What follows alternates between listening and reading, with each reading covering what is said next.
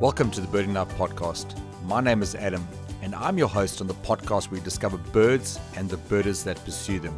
The Birding Life is proud to be associated with Swarovski Optik, one of the world's leading producers of binoculars, monoculars, and spotting scopes, as well as the Birdlasser bird logging app. Spot, plot, play a part. Download and install the app to play your part in social conservation. The Birding Life is a lot more than just a podcast. It's a multi platform resource to connect birders with each other, amazing locations, the best resources, and obviously where to find amazing birds. Head on over to our website www.thebirdinglife.com and be sure to sign up to our newsletter on the site so you do not miss out on any of the exciting things that are coming up. Be sure to follow this podcast on whatever platform you're listening to it on, and please take some time to rate and comment on it. This is episode 22, and in this episode, we continue to celebrate woman birders and conservationists. Today, I get to chat to one of the Eastern Cape's best loved birders, Lynette Rudman. She shares all about her days of growing up on a farm and how that shaped her love for nature. She takes us on an extensive virtual trip through the Eastern Cape and she tells us all about her passion for recording bird calls.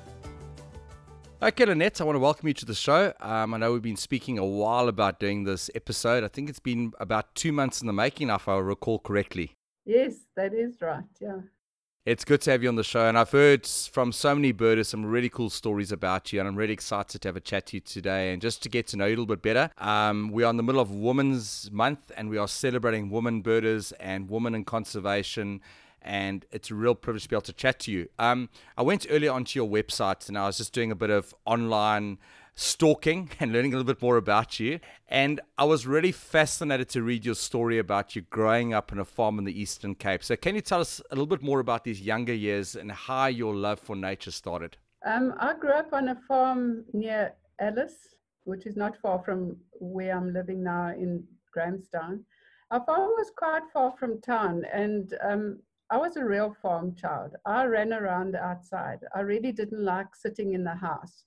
I was a very outdoorsy child, and I, I guess I'm still very outdoorsy. I'd much rather be outside than sitting indoors. Um, I remember from a very young age being very interested in insects and you know creepy crawlies and um, caterpillars and that, and finding out more about them.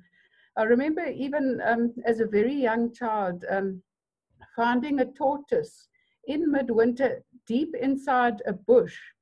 And, you know, I remember learning at school that um, reptiles hibernate in winter and that, and that kind of left an impression on me. And I used to like explore um, the bush and that because we had bush all around our house. It was really cool. Um, like you could run for miles and um, it would just be felt, you know, like thicker than that. And I had um, the farm workers' kids as friends and used to run around um, speaking Xhosa all day long. And I remember my parents also speaking to my brothers and I in sort of half English, and half Xhosa at the dining room table because we were so bilingual. And I often learned the Xhosa word for the birds and you know, the insects and even the plants um, before I even knew the English names. I know with the Zulu names, the Zulu bird names, that they're a lot more descriptive of the bird. It's not just like in English, we just give the bird a name. Um, there's a lot more descriptive of the bird and the behavior. Is that very similar with the, the Xhosa names of the birds and the insects? Very, very similar. I think Zulu and Xhosa are very similar. Um, I can speak bit of Zulu too. I lived in KZN for two years. Yeah, the names are very similar. Like Neddicky, um, um, the Xhosa version is Ngede and means a teeny little bird. Um, and the Xhosas used to always say that is the smallest bird we've got. But um, obviously the um, Cape Penduline tit is even smaller. But um, I remember growing up knowing that the Neddicky is the smallest bird that we had on our farm um, because the farm workers' kids told me that. So, um, you know, I've grown up sort of learning like the Xhosa folklore and the Xhosa way of like seeing the bush and the animals and, and learning about things like that. And then, you know, obviously, I also know with the Zulu culture, you know, growing up in, in, in KZN, there's a lot of folklore around birds and animals and that kind of thing. What is some of the folklore around the birds? What are some stories, cool stories you can tell us about folklore around some of the Eastern Cape birds? Yeah, um, this isn't really folklore, but I remember um, the workers on our farm talking a lot about the greater honey guard, calling them, you know, to to hives, and you know that used to fascinate me because, you know, this bird is calling people and um, they loved that bird because they would give the bird some honeycomb, but they'd also, you know, um, score as well. They'd know where the hives were. So, you know, that was really cool. Um, learning all those type of things about birds and and you know what they did and and people's interactions with birds. Um, you know, it's fantastic. And since that, um, I was in Dwesa and we had a very persistent um, greater honey guard calling us and calling us. It wouldn't let us go. And we followed it, and it eventually took us to an extremely tall tree in the forest. And we could see bees coming and going from a hole there. And that was so cool that I actually experienced that myself in my later years. You know, I, one thing I love about you know you you spoke about now this connection between man and nature, and I think that's very much part of the folklore and part of that. Like you know, we spoke a while ago about, for example, the rainbird and all those kind of things, and it's pretty cool. You know how how has you know the, those formative years growing around the you know the Xhosa um, people and their view of nature and, and there's almost this connectedness to to man and how how do you think that has shaped the way that you see birds and nature around you now?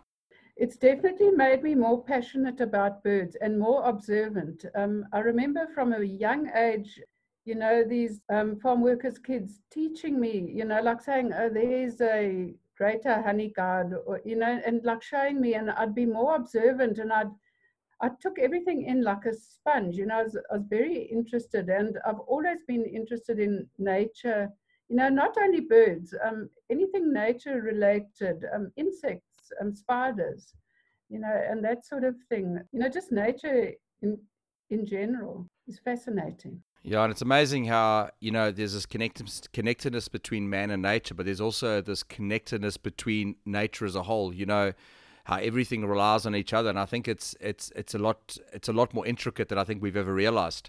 Um, I don't know if the um, people, the sort of modern day people now are so connected to nature as they were, you know, when I was growing up in the 60s and 70s.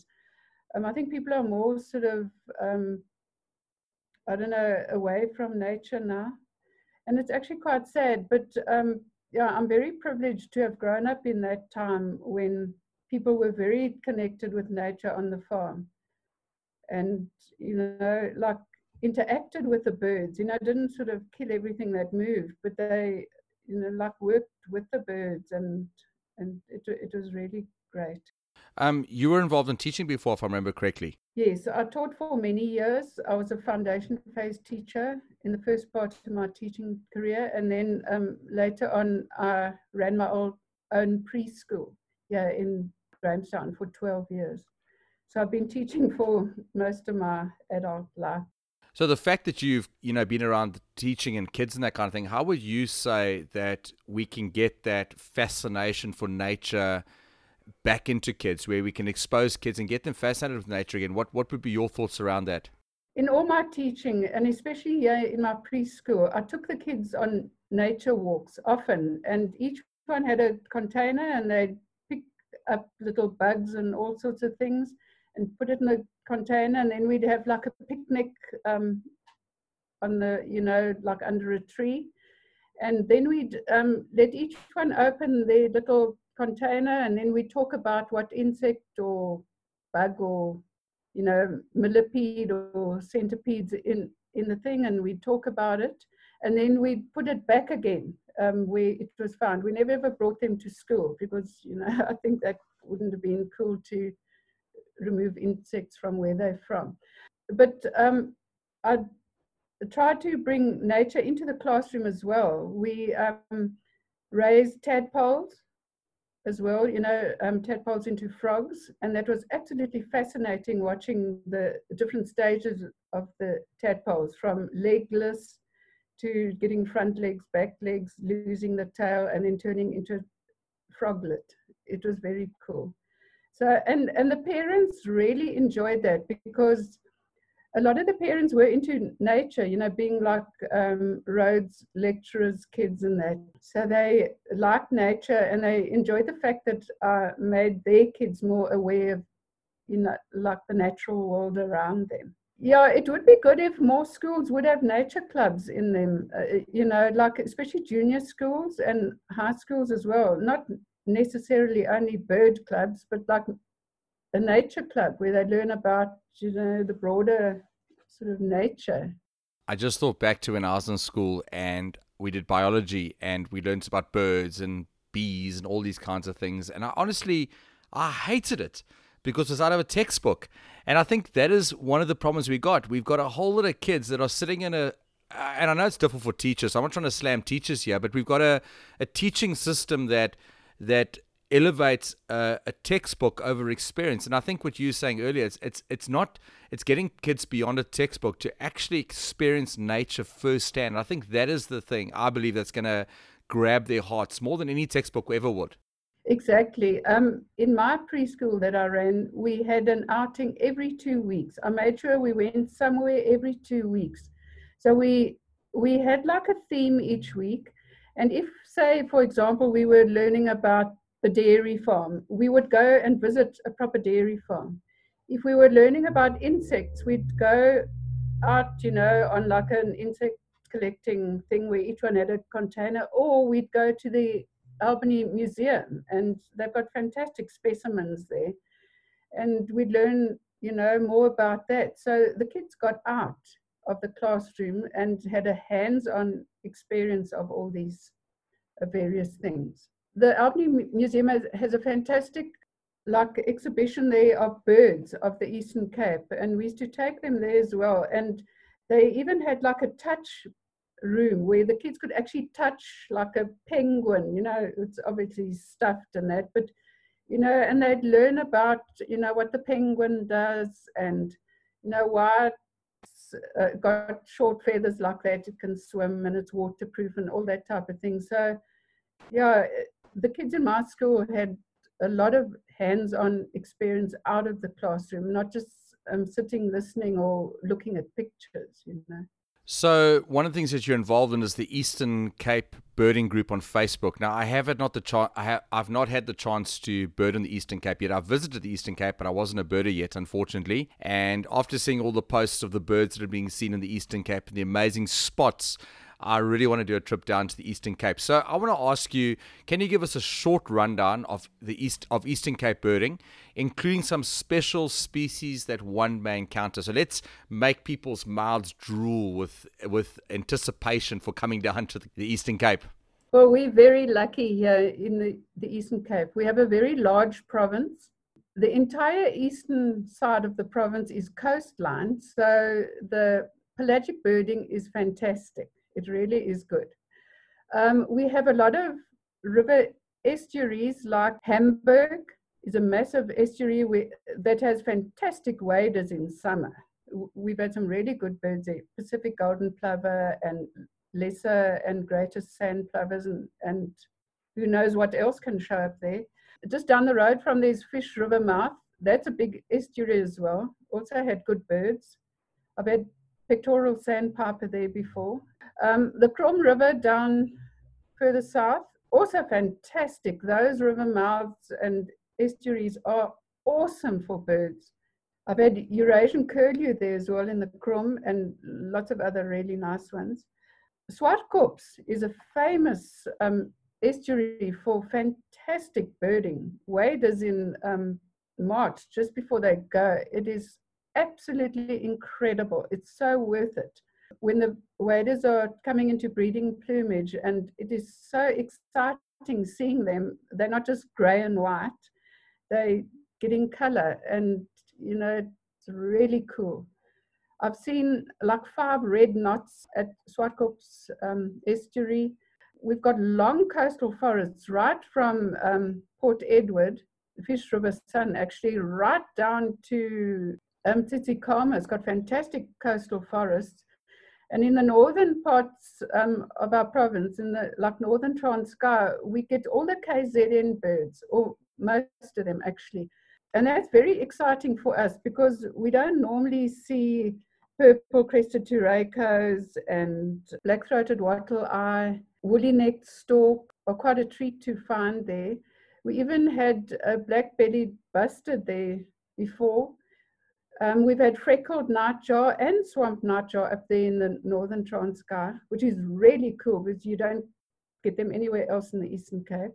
What most people want to come and see here in the Eastern Cape is Knysna woodpecker and um, warbler, um, even Barratt's warbler as well. That's one I know Tim Cockcroft um, gets a lot of requests for Knysna woodpeckers.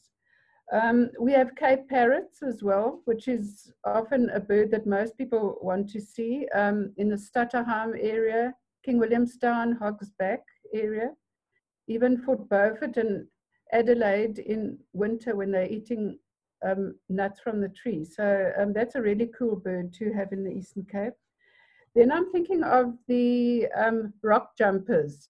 Rhodes, Elliot Maclear area, you'll get the Drakensberg rock jumpers, siskin and prinias up there. Fantastic birding in that area, um, ground woodpeckers as well. And then uh, much further south, you'll get, like in the Humansdorp area, the mountains just north of Humansdorp, you'll get the Cape, rock jumper, and siskins fantastic birding in, in those areas as well in the fynbos. You'll get all the fynbos specials, the orange-breasted sunbirds, Victorin's warbler, and so forth. Then you get the Oviston area, which is sort of quite hard Karoo sort of area, Orange River, White Iron, Franklin. The Brubru is quite a cool one as well to get in that area. Brown Crown Tchagra, and black, black chested prinia and melodious larks I've seen there as well. Then another really cool area to bird is the Rietbron Willowmore Aberdeen area. That is like central Karoo. Um, we've had Sclater's larks there, which is a, a, bird that everybody wants to see. Black-eared sparrowlark we've also had there um, in recent years. Grey-backed sparrow larks are quite common um, in that area. Cinnamon-breasted warbler we've also had on the very edge of the of the Eastern Cape, just north of Aberdeen. Uh, we found a really cool place for that, right on the edge. Karoo eremomelas are also in that area. Namaqua warblers, tractrac chat, and Karoo longbilled larks. Um, you can also get there. Yeah, Mountain Zebra Park's also got very cool um, birds as well. Fantastic place for the LBJs, the larks and the pipits. Um, very, very good area for those pink-billed larks and um, eastern long-billed larks. But yeah, birding here is great. We've got all the habitats that you can think of. As I said, the coastline, the estuaries, the coastal forests. We've got fantastic salt pans. Um, Tankatara is really good. Um, it's produced huge um, gigas um, in the past, in like the last three years. It was like in the news. Albany thicket's quite cool. Um, this is where I bird a lot. I see some really cool birds here too. And yeah, I think I've covered just about all the habitats. And then what's your favorite birding spot in Eastern Cape and why? Your personal favorites? I love going to Rhodes and doing Naude's Nek area and um, Tenahead. It is not only fantastic to get all those um, great birds there, the um, Drakensberg birds, and the bearded um, vulture, that is a very sought after bird as well. But the scenery is spectacular and it's a really safe area to bird as well. You know, you don't feel threatened. It, it's very safe, it's beautiful the people are friendly and I can't wait to get there again soon, hopefully. I'm sure after this, hearing the birds are in the Eastern Cape, uh, people are going to be booking to get down there, and hopefully, be a lot of tourists coming down there to come and see the birds that are down there. Have you heard that BirdLife South Africa is hosting the first ever virtual African Bird Fair on Saturday, the 5th of September 2020? We will be showcasing a jam packed full day with world class speakers giving fantastic talks and presentations, silent auctions, virtual exhibitor stalls, and much, much more. You will be able to join and participate from the comfort of your own home with the whole family. Keep an eagle eye out for registrations to open and for announcements of the amazing speakers we have lined up. We are bringing virtually the best bird fair in Africa to you. Be sure not to miss out. One area that has, and I think you kind of touched on it, that has attracted a lot of birders has been Port Elizabeth because there's been some amazing rarities that have shown up. Just as a matter of interest, um, I don't know Port Elizabeth that well, but why do you think that this area seems to attract the rarities that it, that it does? Um, I think the PE area has a lot of birders. There are a lot of active birders there. And the more people are going around birding, the more um, likely the birds will be picked up. For example, um, that big rush at um, Tankatara when we had those three megas and gigas, the Upcher's warbler and little ring plover and that, that started off with Daniel Danckwerts and Joe Balmer and I spotting what we thought was a, a redneck um, stint. And we all took photos of it. And then Joe went back soon after that and he found a little ringed plover there. And that was a huge one for South Africa. And then we came back a, another time, well, soon after that, to look for that bird. And we found a warbler in a tree, the only tree around the salt pans. There are no other trees there. This little warbler was in a tree. And we all thought it was a marsh warbler. And we all took lots of photos of it and watched um, its behavior and that. And it turned out to be an Upcher's warbler after weeks and weeks of experts um, discussing the ID. It turned out to be an Upchur. So now that run of gigas and megas started off by just some birders seeing a bird. And then some went back to look for that bird again to see if it really was a redneck stint. And then, you know, more people finding it. I remember um, standing there looking for the little ring plover, and there were a whole lot of people there. And Stuart McLaughlin said, what is that wagtail over there? And that was a citrine wagtail. So that I think there were about four rarities at Tankatara that year in the same week. They all vanished after that, after about two weeks. Um, they weren't seen again. So I think it's because there, there were birders present there. If we hadn't gone and seen that red shank when we did, I'm um, sorry, that red neck stint when we did, we wouldn't have discovered the others probably. Cape Recife, I think as well, there are a lot of birders that go there and they see these rarities there and um, send out the alarm. But I do think there are more rarities around the Eastern Cape that just don't get seen. PE has got a beautiful estuary, it's got the salt pans, so it's ideal habitat for those types of birds. And then Cape Recife is ideal as well. It kind of juts out into the sea. If you look at a map of PE, um, PE is a bay, and then Cape Recife really juts out quite far into the sea. So I think that explains why a lot of pelagic birds sort of end up there um, after bad weather or whatever. You know, they you know end up there, and it's, it's also quite close to Bird Island as well. So yeah, I think that could explain some of it. So Lynette, you run a YouTube channel, and this YouTube channel is growing and at an incredibly fast rate. And what's interesting about this YouTube channel is, is there's no commentary or anything. It's just birds showing and calling. That's all that's on the account. So let me ask you, why do you think that people are attracted to your YouTube account? What do you think the attraction is? Yeah, um, I'm a big contributor to xeno-canto. I don't know if you know xeno-canto. It's a an international um, bird call library, um, as it were. But those are just the recordings of bird calls. I've always had this idea maybe it's the um, teacher in me. I want to put a photo with that call. So the listener is looking at what the bird looks like. And sometimes I put a, a bit of, uh, you know, I might put a caption there, uh, some interesting snippet um, about the bird. You know, so my YouTube channel is a photo of the bird with the title, obviously, uh, you know, the bird's name, and the call playing throughout. And it's a teacher and me probably to make it educational, interesting, and you're not just listening to a sound, you're actually looking at the actual bird as well, and you can see what it looks like. Probably more for beginner birders, but I've had a lot of experienced birders also, you know, quite interested in it.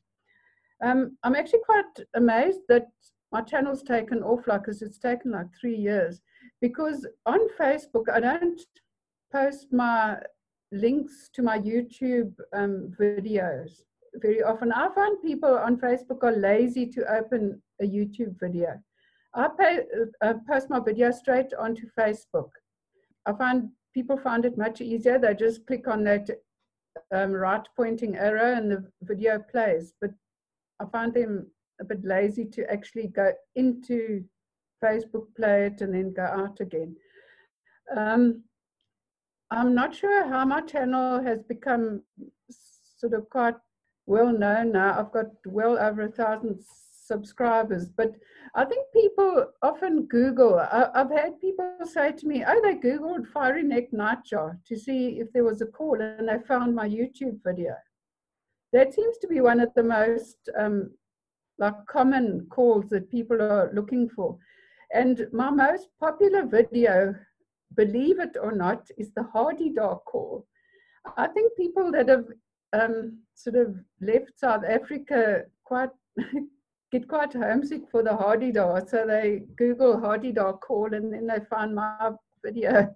And then where did this passion for bird calls start? Because you're, you know, you spend a lot of time recording bird calls and that kind of thing. And and to be honest the bird calls for a lot of people is the more challenging part of birding. So where did this passion for calls start? With my very first birding trip, I went on. Um, I went with um, Justin Nicolau. He's a very well-known bird gardener, and Tim Cockcroft, who's excellent at bird calls. He really is brilliant. he's definitely one of the best in the country.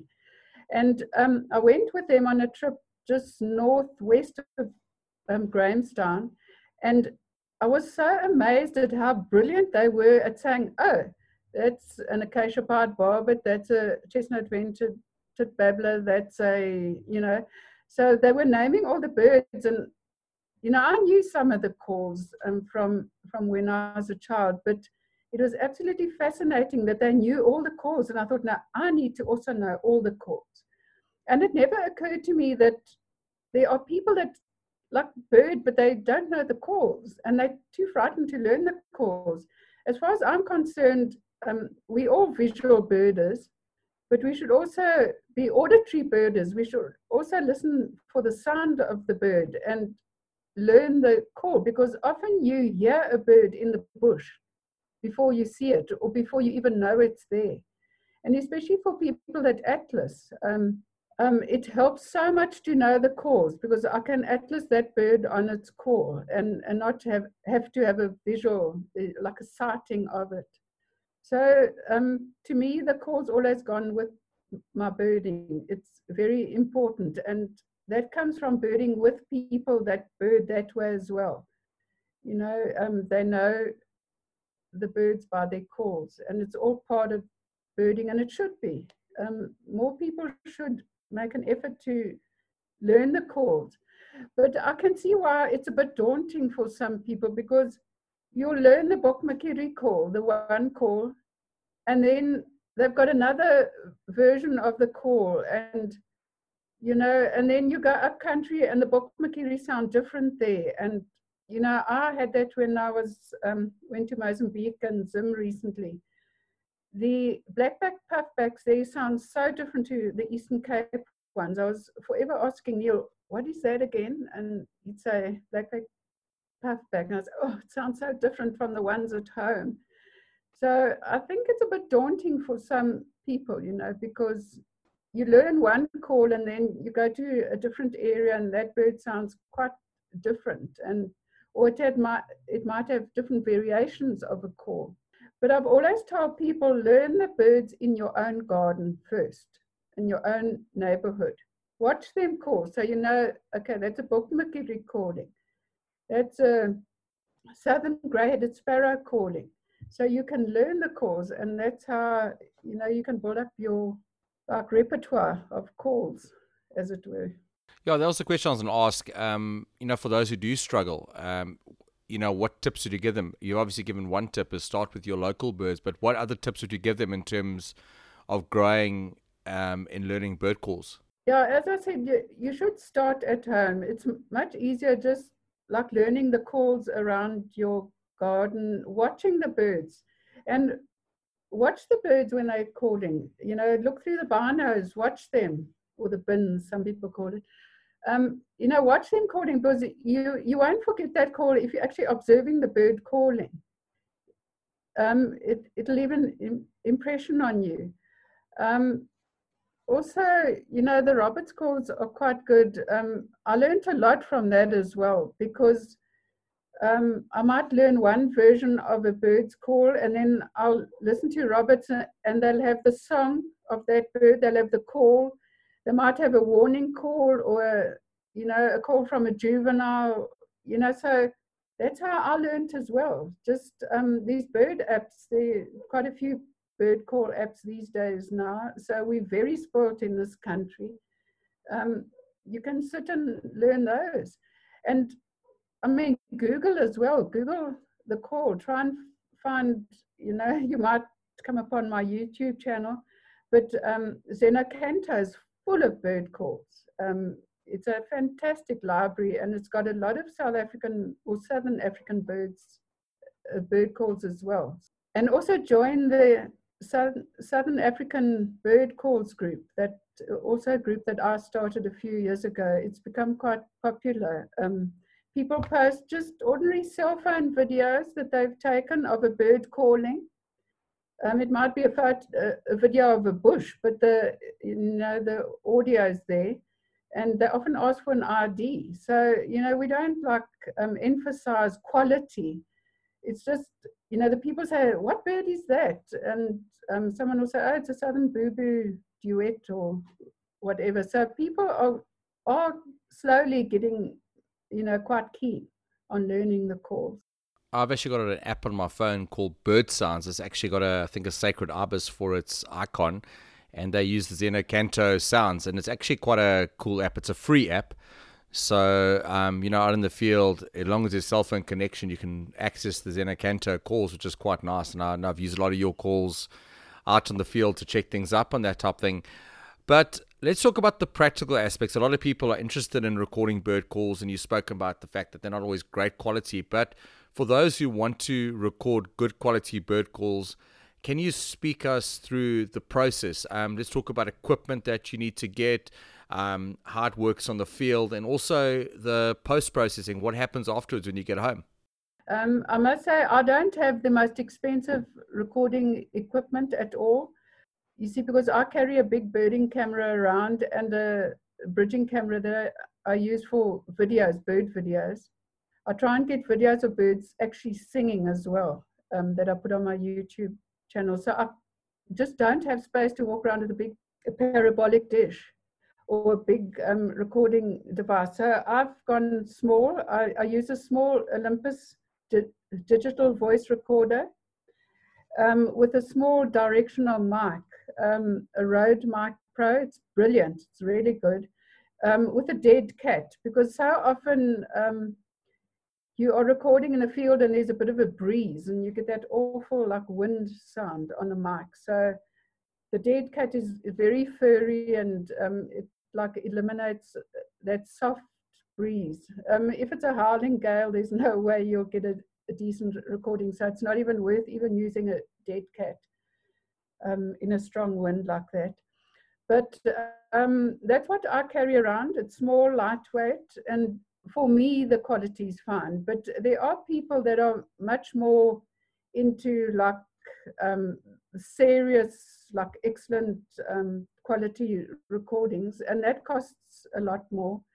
You'll you'll need a parabolic dish, which is cool because it like um, filters the sound into the you know um, towards the mic, and um, you can get very expensive setup for that as well. But uh, as I said, I've I use the much cheaper version, lighter version, because it's more practical for me.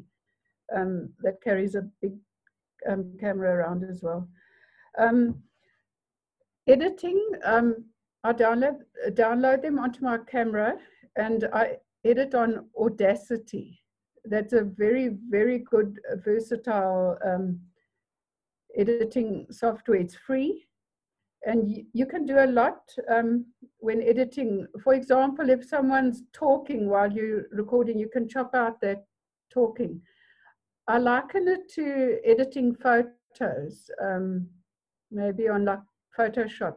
You can cut out things that you don't want. So, you know, if someone's talking during a recording, I can cut that out. Or if a dog's barking, I can cut that out. You can amplify, you can high pass filter so that, for example, if there's a, a dove calling while there's a sunbird calling, a sunbird has a very high pitched call, and a dove has a much lower call. You can use a high pass filter to filter out the low um, dove call, and then, you know, um, and um, vice versa with a low pass filter. I try not to over edit because sometimes um, I've seen people that over edit their calls the calls sound tinny. You know, it sounds like the birds calling in a tin drum.